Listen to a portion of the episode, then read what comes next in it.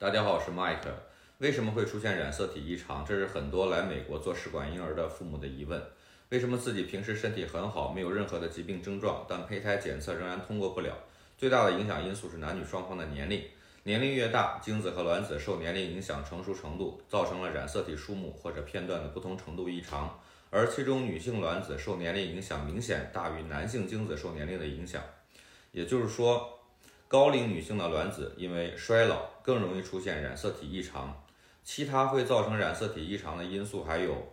第一，化学因素，日常生活中接触到的化学物质会通过呼吸、饮食或者皮肤接触等途径进入人体。从而引起染色体的畸变。第二，物理因素，人们长期暴露在天然辐射或人工辐射的环境中，当辐射 X 射线长时间照射会导致染色体异常。第三，遗传因素，不治病的染色体异常会随父母亲的染色体而遗传自身免疫性疾病，自身免疫性疾病引起的染色体不分离中起一定的作用，如甲状腺原发性自身免疫体提高，与家族性染色体异常之间有密切的相关性。通过引发染色体异常的原因来看，建议各位想要试管的朋友不要觉得试管就一定能够万无一失，因为年龄造成的卵子质量下降是不可逆的，